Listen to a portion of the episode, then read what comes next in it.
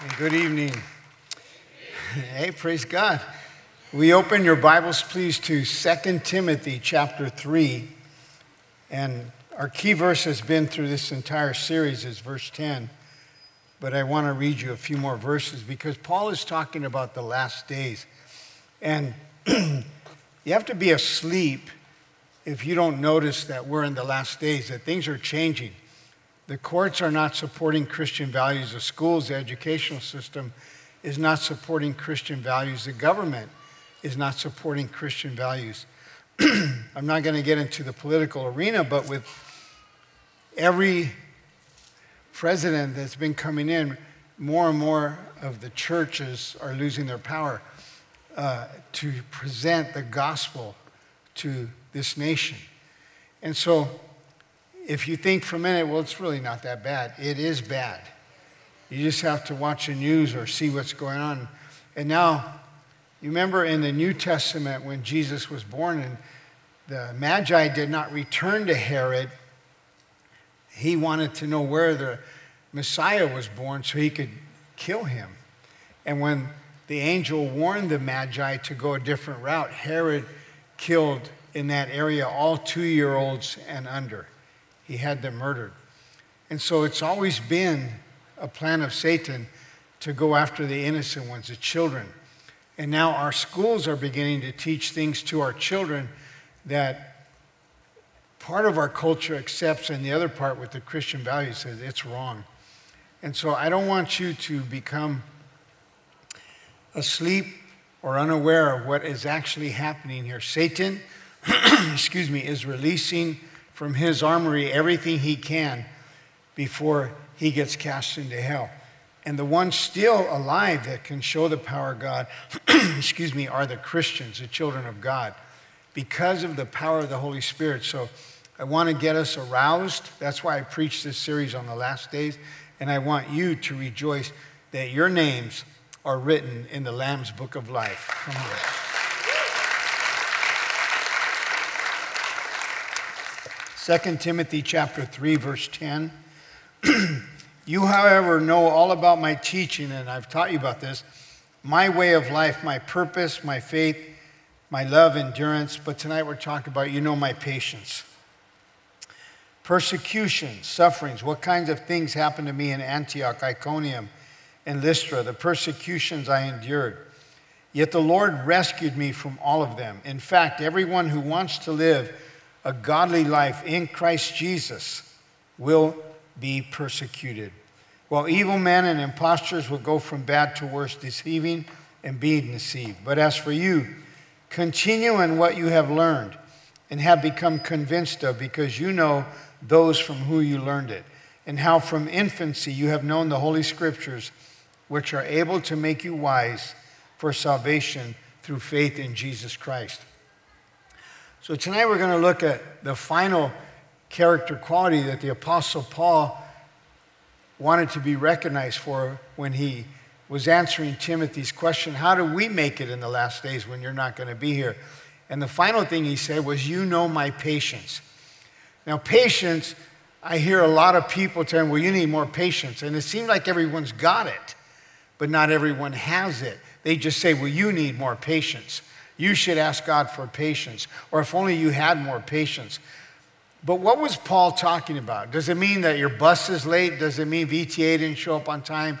Your car won't start, or you don't have the money to pay for a, a bill? What exactly is he referring to when he says, You know my patience?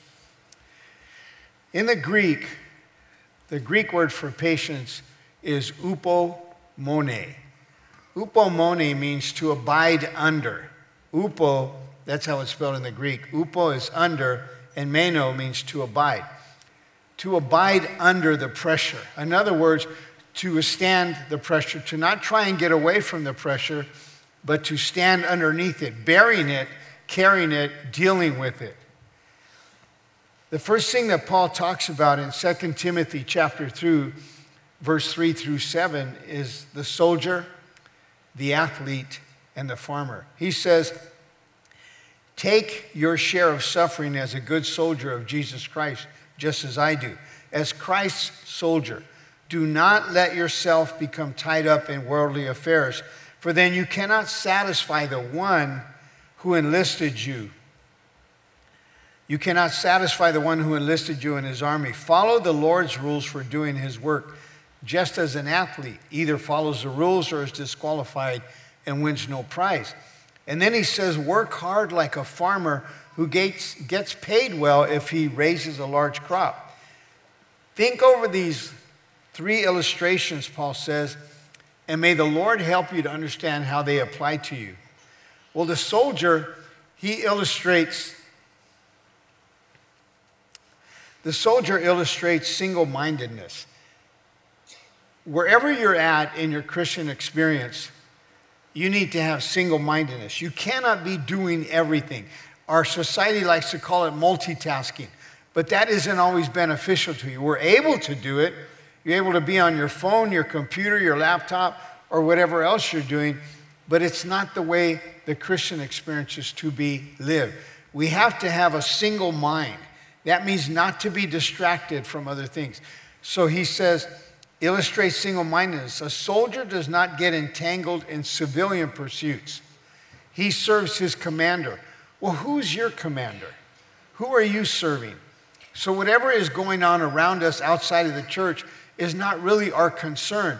We have to recognize, and I do wish so much that you would clap when I say this. We have to recognize that Jesus is in control of everything. Everything. So the soldier does not get distracted by things unessential to his mission. So he's not saying there's some are soldiers, some are athletes, some are farmers.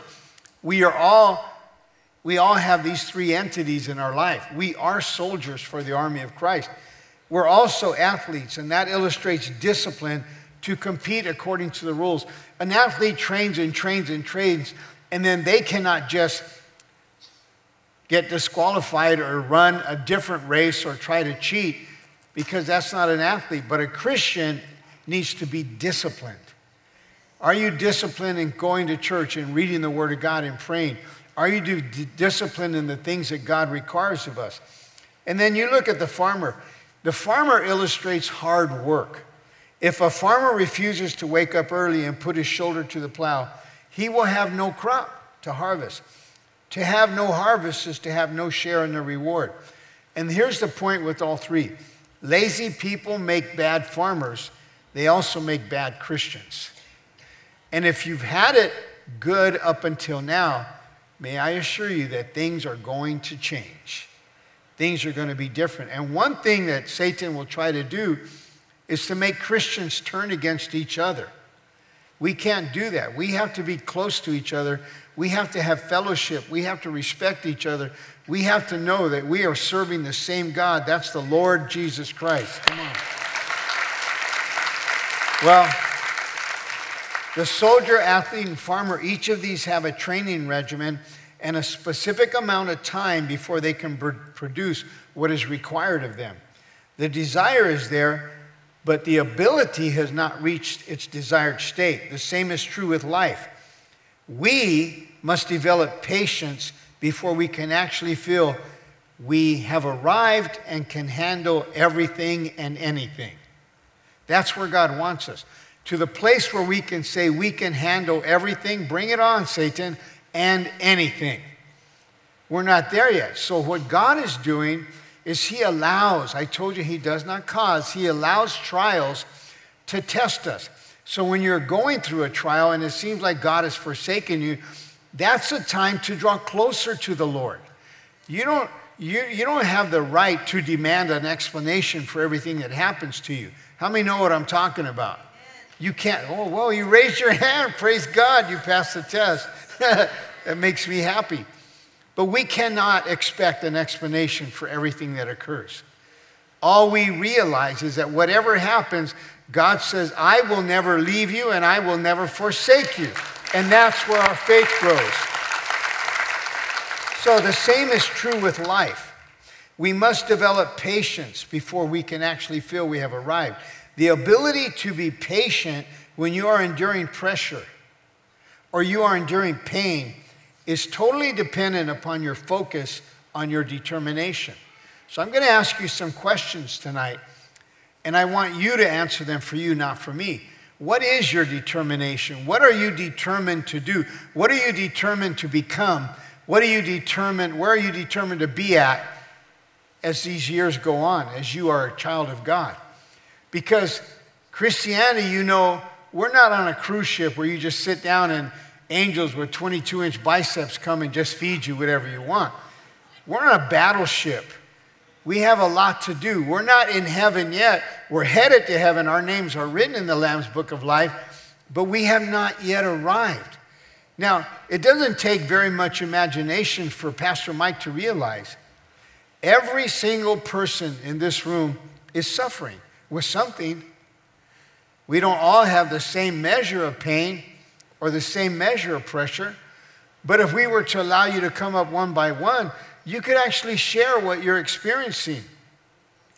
There wasn't this much pressure or pain when we first got saved, but since we became a Christian, how many know the pressure and the pain has increased? It's increased for all of us, including me. And I do read the word and I do pray, and you know I'm in church. But that doesn't mean that there's no pain and there's no pressure. And it comes, my wife even quotes me when she tells people who call her and ask her for prayer. She says, You know, Pastor Mike says it could be a phone call and things change right there. It could be a knock on the door. It could be somebody you run into and they start, start to share with you what they're going through. As quickly as that, pressure comes on you. So it is imperative. That means it's necessary, it's required that you know, number one, who you are. You should know this by now who you are. You need to know who you are. Someone told me the other day, Pastor Mike, where did you acquire that ability that you don't let people get in your face? You uh, come back at them. Well, I said, Jesus has never put his finger in my chest. Jesus has never cussed me out. Jesus has never embarrassed or humiliated. Jesus has never called me out. Why would I let another person do that? Well, I don't do that. Why not? I am aware of who I am in Christ. And we just sang it tonight. You're my champion, but I'm your child. When you know who your father is, you know where your home is, then you know who you are, and there's certain things you don't tolerate. Satan tries Come on, somebody. Satan tries, but you know who you are. Secondly, you need to know where you're going. This is not our home. We're passing through, we're headed to our home. He said that where I am, there you may be also. We are going to be in the presence of God and Jesus and the Holy Spirit forever. But this is not our home, so you cannot expect I know some preachers that preach that you cannot expect this to be heaven. How many know this isn't heaven? Some of us do. You know, this isn't heaven. Now, good things do happen. You know, you call it good luck sometimes or good fortune, but this is not your home. And the sooner you realize that, the better you or quicker you are to recognize I can expect things like this to happen because this is not my neighborhood, this is not my hood. I don't live here. I'm passing through. I'm going somewhere else. I need to know who I am. I need to know where I'm going. And next, you need to know where you want to be. You know why? And this is why Paul's talking about patience. Sometimes you and I want to just give up. You know why? Because we're human and things can get rough. If you think it's just the elderly that have problems or have pains, young people have confusion also. Young people get mocked, they get picked on. They're not accepted into every group, they feel loneliness. But do you know where you're going? Do you know where you want to be? You, like a person asked me uh, many years ago, he said, Hey, in front of everybody, as always, he wanted the attention. Hey, tough guy, and I knew they were looking at me because he wasn't talking there, he was talking to the Christian. Hey, tough guy. No one else answered. I turn around and I go, What? He goes, uh, Since you seem to know everything about the Bible, the way you know how they talk, the Bible,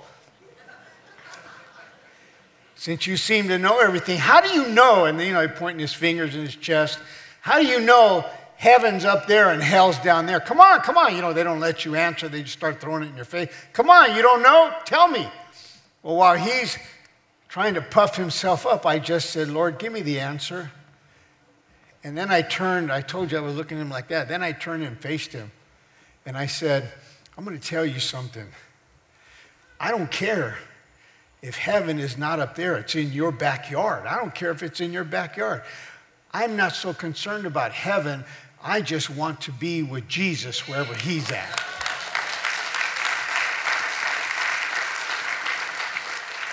Naturally, he got quiet.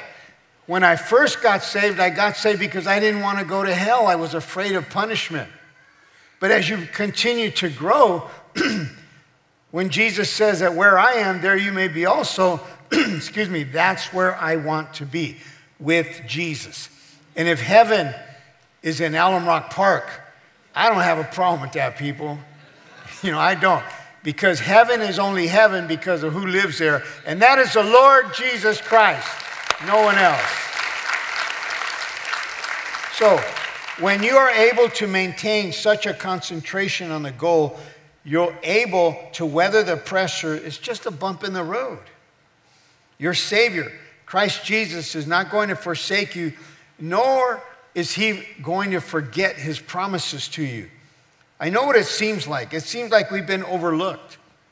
It seems like we've been forgotten. And this is especially what the enemy Satan tells us.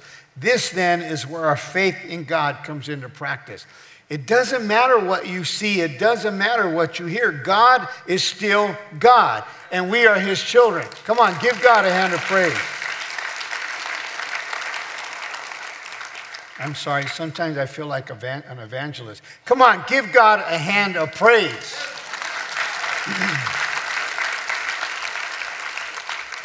so, what are we to glean from God's Word? Rehearse what you believe.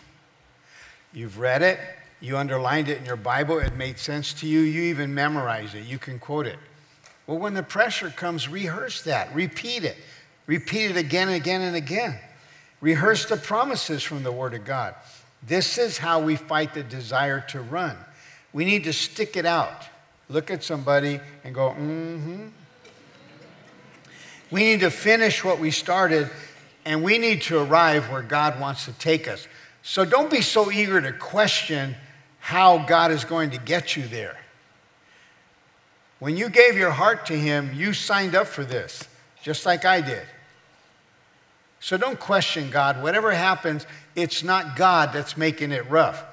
He controls the pressure, but He's doing it because you are going to be brought into glory by bringing other people to heaven with you. Come on. Well, the opposite of patience is impatience. Say that with me. Impatience. Say that again. Impatience has to deal with the inability, this is so good, the inability to wait for the proper timing and to be in such a hurry that we're unable to trust God and to let Him accomplish His perfect will in our life. A truck driver sat down to eat at an all night restaurant. The waitress had just served him his meal when three guys riding Harleys showed up and swaggered into the diner. One grabbed the man's hamburger and took a bite, another took a fistful of his french fries, and the third picked up his coffee and began to drink it. But the trucker responded with great patience. He calmly got up from the table, picked up his check, walked to the front of the restaurant, put his money on the cash register, and headed out the door. And the waitress watched as a big truck drove off into the night. And when she returned to the inside of the restaurant, one of the bikers said to her, He wasn't much of a man, was he? To which she replied, He's not much of a truck driver either. He just ran over three motorcycles out in the parking lot.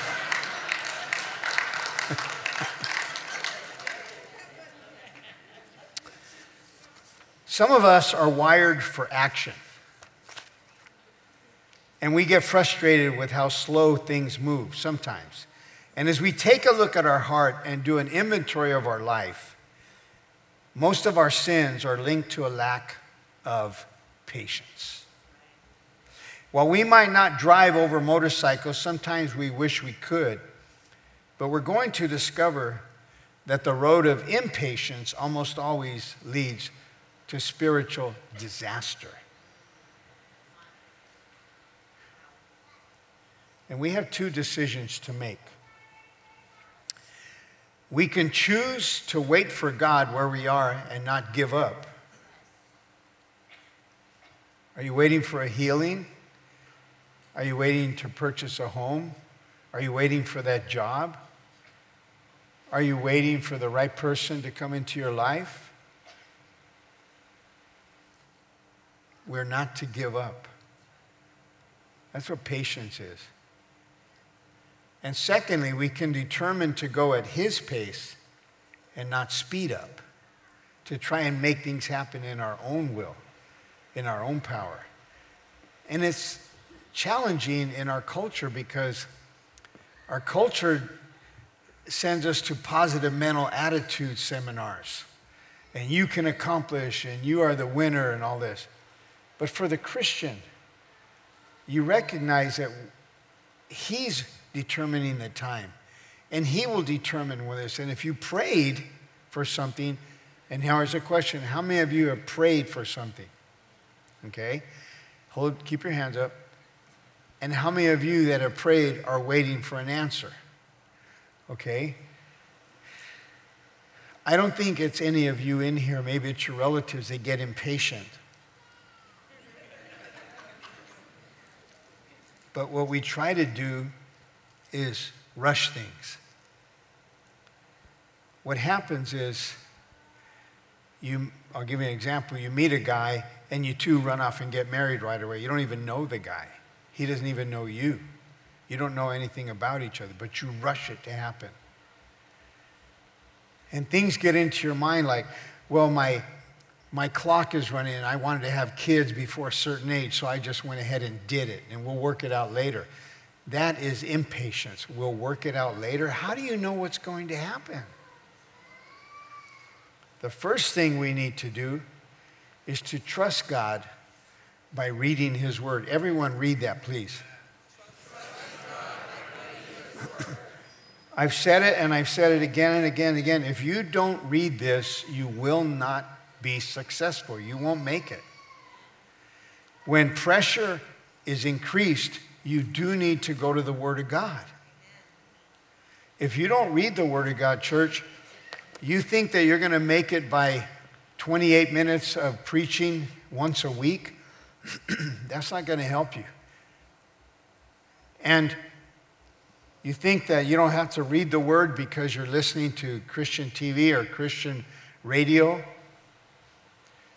I know Christians who can quote me everything that Christian authors have written. them. I go, but do you read the Word? No, they don't. They read the Christian books. That's not the same. Impatience is derived from unbelief in the Word of God. In fact, it is a sign that you do not read God's Word. When you read the Word of God, your faith in God is increased, your faith in God's love and in His power is increased. You learn to trust Him and, and not ascertain your next step by what is occurring around you. You don't live by the events that occur around you. You, thank you, you are responsible. You are to grow in wisdom, in God's wisdom. You are to grow in knowledge of God's ways and not his works. Don't do something and expect God to perform a miracle. Learn God's ways. All the stories in the Word of God will enable you to learn to trust Him if you read them and learn to trust in them. If you do not do that, when the pressure is increased, you won't be like the athlete, the soldier, or the farmer. You'll give up. Secondly, you are to trust God by praying to Him. Everyone say that, please. Prayer is merely talking to God, not trying to impress Him, not trying to say the same thing over and over. I come to you, Father God, in the name of Jesus, Father God, and I ask you, Father God, help me out here, Father God. That's not the way you talk. Prayer is just talking to God. In fact, you could say, I just want to let you know that I know that you already know what I'm about to tell you. You're aware of everything, but it doesn't bother him when you give him details. It doesn't bother him when you tell him what you think needs to happen. But if you ask God to answer prayer, don't tell him when to answer it or how quick he better answer it. That's not prayer. Prayer is talking to God. But you won't know how to talk to God if you don't read the Word because you don't know anything about Him. Impatience is derived from the lack of speaking to God. Prayer constitutes dependence upon God. When you depend upon Him and wait for His response, you are submitted to His authority and you trust His love. Satan will get you to stay behind God, and that's disobedience. God tells you to move and you don't. Or Satan gets you to go ahead of God, and that's pride, because I know better. We are to trust Him and wait upon His timing for our decisions. When you talk to God, you become more and more acquainted with Him and His power and His love. He controls the entire universe. I think He can handle your problems. A hand of praise would be adequate right now.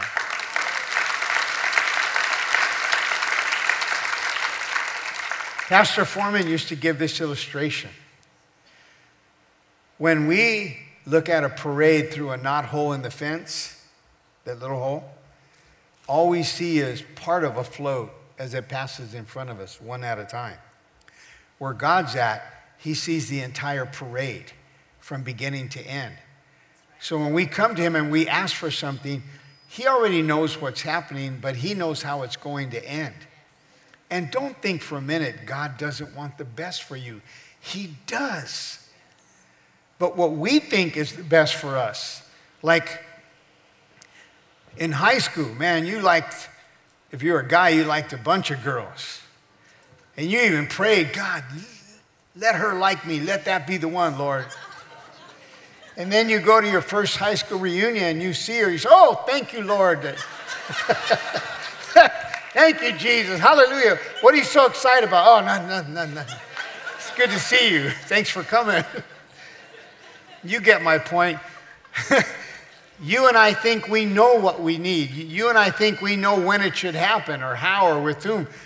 That's not God's ways. Ask Him. Ask Him. He's not going to get angry with you. That's prayer, it's talking to Him. And then you trust in God by attending church. Read that for me. Reading the Word of God, praying to God, and going to church. That's how you stay strong in the times when your patience is being tested. Even though the phone call came in or the text message, even though things are done or people say things that aggravate you, you go to the Word of God, you get on your knees and pray, and you go to church because he's still in control. But don't ever think for one minute that is he even hearing me? Yes, he heard you. Do you know who he is? He is the creator of the universe. He is God. You can't tell him what to do. You can't threaten him. If you don't answer my prayer by Friday, I'm not paying my tithe. Really?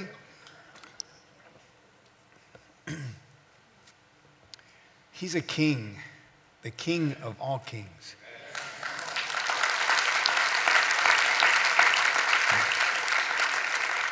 So we respect that.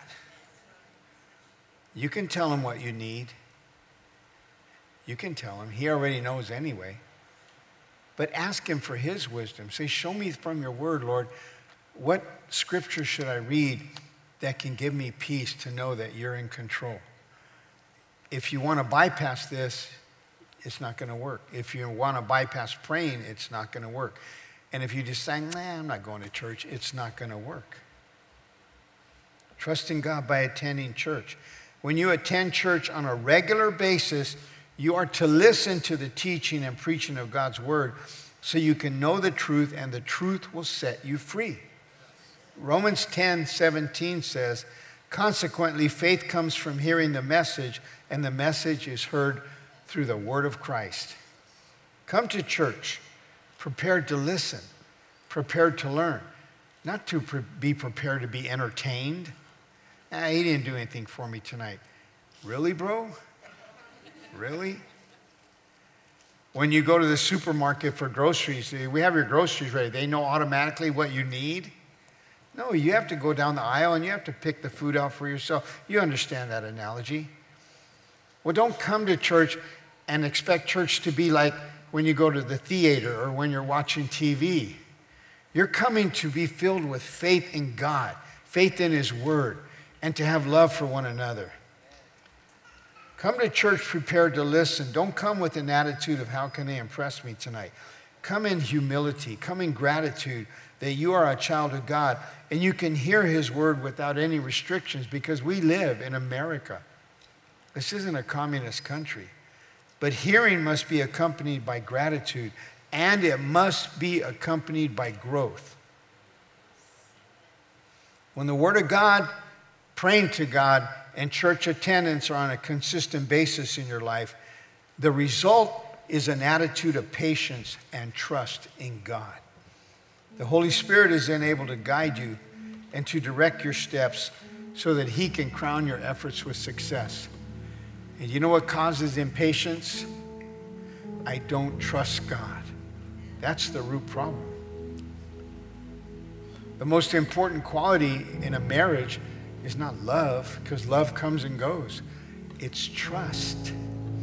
Trust. And if you're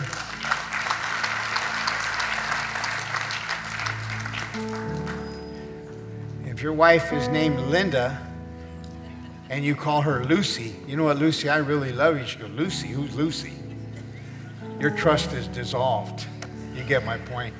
So you can take years to develop trust and you can lose it in a matter of seconds by something you do or say.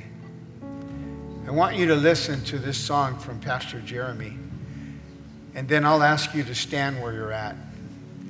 And I want to pray for you that God increase your patience in your situation and your trust in Him.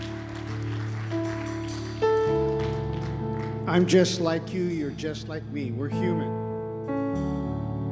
I'm not fully aware of everything you're dealing with. I'm not aware of the people that are trying to hurt you or people even in your family that are trying to do things to bring you down. I'm not aware of your financial situation or the pressure that's on you. I'm not aware of the physical maladies that you deal with every single morning when you wake up. But you are, and your God is.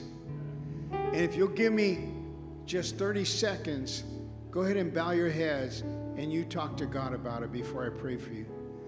Tell him you know who he is and tell him you need him and you need his love. Play softly for me, Pastor.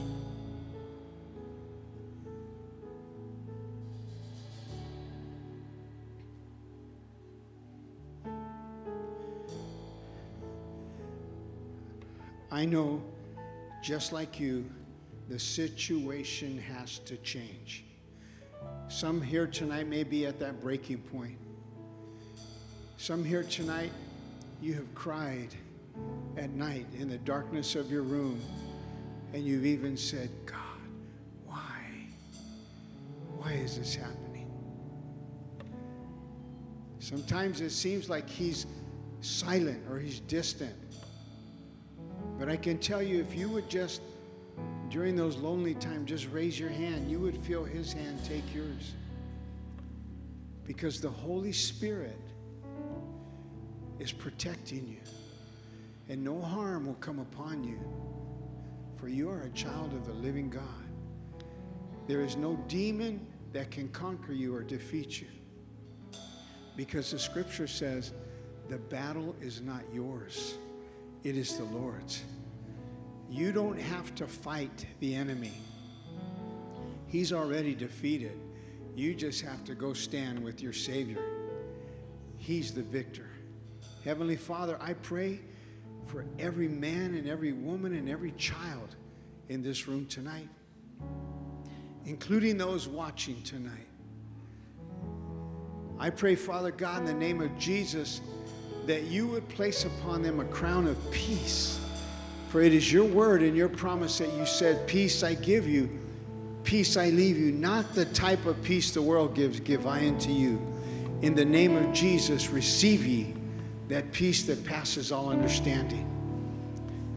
You just need to rejoice and praise your God, for the victory is already yours. We bless you tonight, Lord God. We glorify your name, we honor you, and we thank you because we are children of the living God. Can we give God a thunderous praise tonight? Come on, come on, come on. Give it to Him. Give it all to Him. I love you, church. Good night, and God bless you.